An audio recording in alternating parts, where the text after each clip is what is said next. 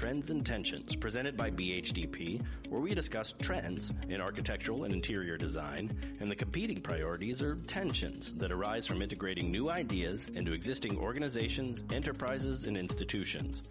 This episode, The Future of AIA Part 2, we finish our conversation with Lakisha Woods, Executive Vice President and CEO of the American Institute for Architects, and my guest co-host, Dr. Justin Ferguson, a lead strategist at BHDP and an active member of AIA. Lakisha, who began her tenure as EVP and CEO at the beginning of 2022, has been busy laying the groundwork for AIA's future, which involves a more equitable, diverse profession and more sustainable built environment. We connect with her fresh off of her appearance on the first season of the CBS show America by Design Architecture.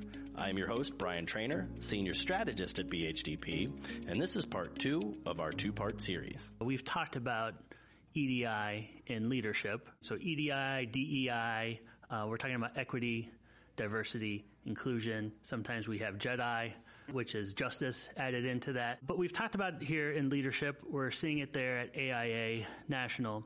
But what about the pipeline for future professionals? So some firms have responded by saying that they can't find diverse talent, and others are at the other extreme, having said they'll just go hire from historically black colleges and universities, right, our HBCUs. So setting aside the the moment that argument which you brought up, right, that they give is that we can't find diverse talent, and that could be from you know let's just go with uh, limited demographic profile. How can firms appropriately approach and engage universities, especially HBCUs, to reach out to students of color to genuinely develop relationships and attract talent? That is a really common question, yeah. by the way. and uh, not just, you know, for this specific profession or this industry, but associations as well. I need to show my board that I am reaching out to find diverse talent. So I'm going to go have a meeting at an HBCU. Well, the first thing I will always share with someone who's going to go in with their leadership team uh, to recruit from a historically black college or university or recruiting diverse people, who's walking in the room with you? Is there anybody diverse on your team to show those young students that they have a place in your firm? Sure. You know, any student today will have already researched your firm online before your conversation is over. And if they don't see anybody diverse on your leadership team, then in their mind, there is no place for them if you don't have a chief diversity officer, someone whose job is to focus on, especially depending on the size of your firm, but if you're a you know medium sized to large firm and you have no one focused on ensuring that there are equitable practices happening within your firm, training, education, that is an ongoing process. Because trust me when I say everyone needs training on diversity and inclusion. Me, you everybody needs ongoing training because we're humans and human nature is to fall back on your biases and everyone has biases and they often influence the decisions that we make in the workplace. And they often will negatively influence decisions where you leave someone out that may have the best idea because of your own bias, whether it's age, gender, race, so many things that go into play that people don't even realize. And often because even when you recruit, people recruit from the groups that they know, from people that they're familiar with. And so when you step into a room with people that are different than you, you often maybe don't know what to say or you feel a little uh, uncomfortable. So I also tell people we have to be comfortable being uncomfortable. I'm a military brat, so I grew up everywhere and I was often the only person that looked like me in the room. So I'm really comfortable being in a space where I, I don't look with like anybody else. I think I'm more uncomfortable at my own family reunion. Like, what is going on?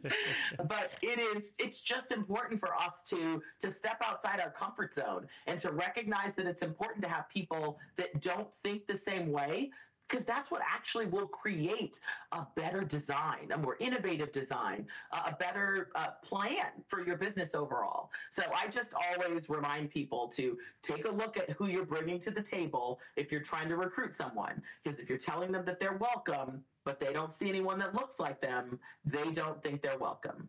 Yeah. That's a fascinating way to approach it because it's it's like, yeah, you're welcome here. Really? Is there somebody else like that? And I think there's a component of that too, though, that if you do have someone that looks like that, you don't just say, hey, come here, we need you to represent this. You have to have a conversation with that person to begin with about, hey, we're we're not going to use you as the standard bearer just because you look like the other people. Is it okay with you? Is this something do you want to champion? I mean, that's important as well, right? That we're not just creating tokenism. Is that a fair way to express that? We're, that's why it's so important to not just have the lone minority on yes. this ladder, sure. because that's the other data point, right? They yeah. say that if you have a, a boardroom and you bring one woman into the room, well, that one woman's voice does not have the power that it would need to. You need to have at least like 20% of a specific group for their voice to be valued at the table. So it can't be the lone lone ranger. And I know because I fought that battle, uh, and it's just it's lonely and it's tough, but it's fine because we're gonna get to where we need to be. I know that we have to. You know, it's adapt or die, right? Yeah. And that's what we have to do. And that's why we get out here and we have the conversations and we continue to train and provide tools and resources. That's why we're here. And I really love every minute of it. Escaping your biases, uh, it's amazing how that finds its way into everyday life because I was working, I'm working with a theater department and we're building a set and we had a bunch of volunteers show up to help and I had a retired civil engineer myself with the background in architecture, and then one of the actors brought their 18 year old son who's studying electromechanical engineering, and I'm like, electrical mechanical engineering is not real engineering. Like that was my first thought that hit me. But then we had this structural problem of framing up these walls so they wouldn't wobble when people, the actors closed the doors. The 18 year old solved the problem. And it, like, I was just like, here's the problem, see what you can do. And he was working with the structural engineer, but it was his idea. And it, had I said, no, you can't do this, go do something else, I would have missed a really great opportunity and it would have still been my problem to solve. So yeah, I had the bias, but then I was like, all right, go ahead. And yeah, that is a wonderful example. You should share that often because what I'll also hear people say is, oh yes, we need to have, you know, more diverse people as a part of our team and more leaders and oh yeah, more young people. You know, that kid, they had a really good idea blah blah blah. I'm like, well, let's start by not calling them kids. yeah. Right. Like they're standing in front of you. Yeah. They don't want to be referred to as kid. They have a college degree. They spent all this time studying architecture. Respect them and recognize that they may have some great innovative ideas that you wouldn't even think of because of how they were trained today. Mm-hmm. So how do we step out of our own skin, out of our own, just the, the terms we use to make people feel welcome? It's diversity of experience. You know, a lot of people, it's just, you know, it's only about color or it's only about gender. Like, no, it's about bringing to the table people with different experiences and making sure they have a voice. Because so many times we hear with, especially in our firms, of like, you know, oh, we didn't hire so and so because they weren't a cultural fit you know, and it's like maybe it's time that we hire people that aren't a cultural fit, that don't look like us, don't act like us, don't have the same experience, so it brings something new to the table for us. Because if everybody is the same and has the same culture, and when we say culture, it's meant in a different way. Uh, it's it's not just it's not going to help your organization grow. Really, at the end of the day, that's what it's about. I always say that of course, I'm very much an extrovert, but I'm fascinated by the introverts and sure. I want to learn from them. I sort of sit and I, come on, say something. Teach, teach. I want to listen. I want to learn from you because we just, we need to be around people that are different than us because they have so much to share and also just different styles. It's, it's everything. Again, diversity of thought, diversity of, of all the, all the variations, but it's important for us to constantly be intentional about bringing people into the room and making them feel welcome and listening to their voice and valuing what they have to say. And so we will continue to develop the tools that you need to make that happen. All right, so I'm going to take us back pretty much to the back to your beginning here at AIA. So at the 2022 AIA conference in architecture, you challenged attendees to consider how they will use their talent and expertise to continue to advance a future that is more equitable, inclusive, and sustainable. Did you happen to hear any unique or exciting responses to your challenge? Did anybody rise to that? Well, boy, that's a that's a tricky question. I've heard thousands of stories uh, over this past year, so I can't think of one that came to mind in particular. But what I will say is that, especially at the conference, which that experience in and of itself was so almost overwhelming in a way, the emotion that people brought, that years of hope or aspirations, young people, uh, just so many different people who've been involved in different ways throughout the years at the local level, at state level, at national, and they all had a story to tell and they shared and they were very vulnerable and it it meant a lot that people felt so open to talk to me when I'm fairly new. And so I've tried to listen and retain those stories to look for crossover in where I hear some repetitive either issues or opportunities for us to be more successful or more supportive of those in our profession. A lot of topics around mental health and, and finding balance and how can we support those needs that they're having. And then also, again, just I've always wanted to know that there are more people that look like me that are in this profession.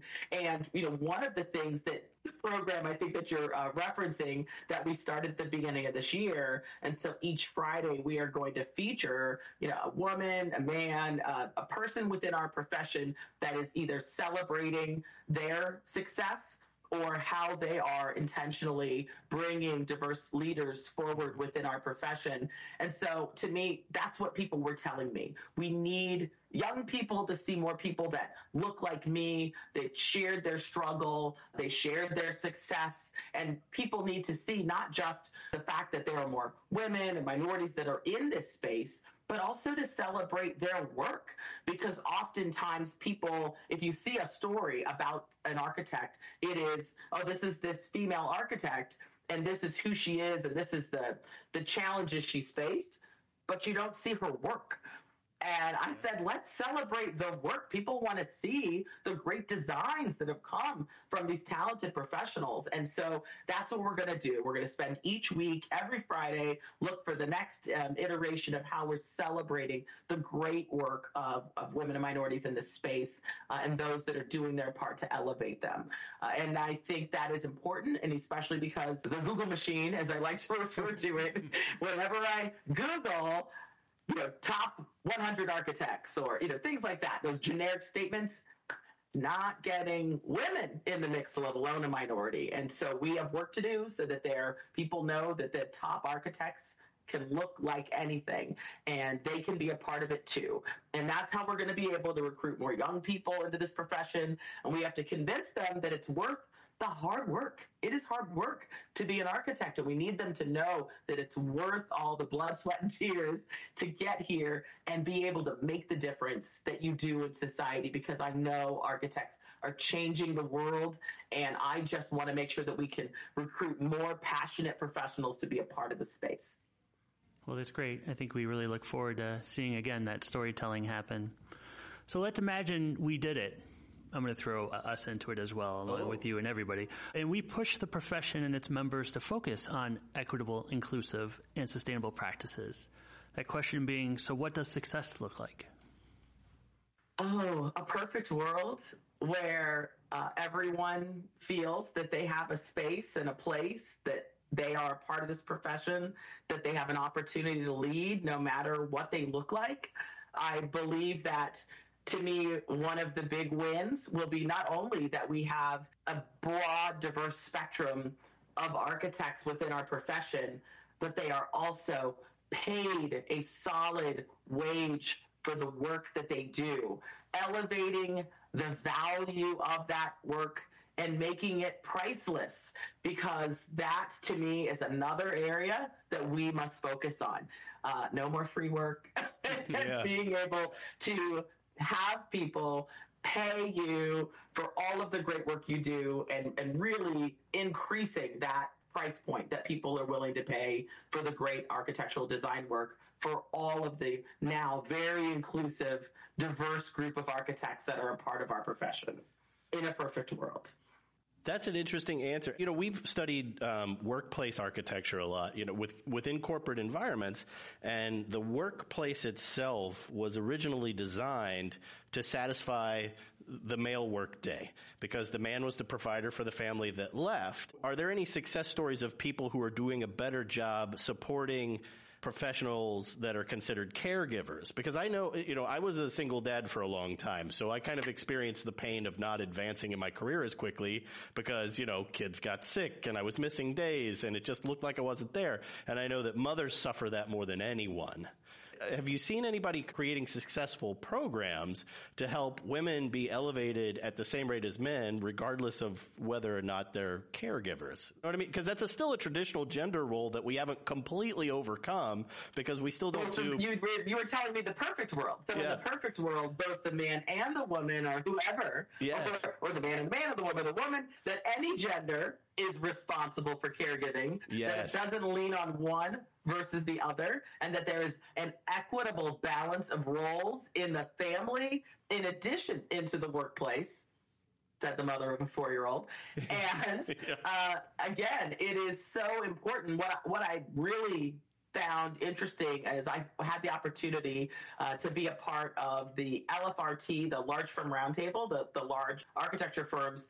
They have a, a group of the HR professionals that work for those firms, and they come together and share ideas about what programs are they creating in order to have you know better wellness and environments they really are trying to create programs that will manage for, for everyone to be able to better manage their work life balance. And so they're trying. It's tough when you're a small firm, right? Yeah. Like any entrepreneur. If you're a small business, no matter what business you're in, you're wearing all the hats, and that may be more difficult. But at least if it, the large firms, they can create those programs that offer work life balance, that offer the flexible hours, I know people who work at firms who've got really great balance within their life, and that's why they stay at that firm. It's just a matter of getting great examples that we can share with medium sized firms or smaller firms that can find that balance and still get the work done. Uh, either way, companies lose out if they lose mothers. So they have to find that balance or you are losing again innovation and dollars down the drain. So find a way to make it work. Don't lose the workforce that's going to create the success for your future. Thank you for answering that. I love that answer. Thank you so much. Uh, really appreciate this. It is an honor to get to get this time with you uh, and get to talk about these issues. Uh, thank you so much. Thank you for the time. Thank you for inviting me to be a part of this podcast. And again, if anybody has any questions, AIA.org, our website, which has a lot of information and is also in the middle of being redesigned based on feedback from our members. so look for the uh, AIA.org next gen coming out in the coming year. Again, we are here to just serve our members' needs and hope to see you all in San Francisco at AIA's conference June 7th through the 10th and Women's Leadership Summit in Boston September 14th through the 16th. Perfect. Thank you very much for that. And thank you for joining us today. We really do appreciate it. Thank you for joining Trends and Tensions presented by BHDP for this episode, The Future of AIA Part 2, with Lakisha Woods of AIA and my guest co-host, Dr. Justin Ferguson. If you appreciate what you have heard, please rate, subscribe, and give us a review. I am Brian Trainer, your host, and I hope you'll join us for another episode of Trends and Tensions to see what topics drive design.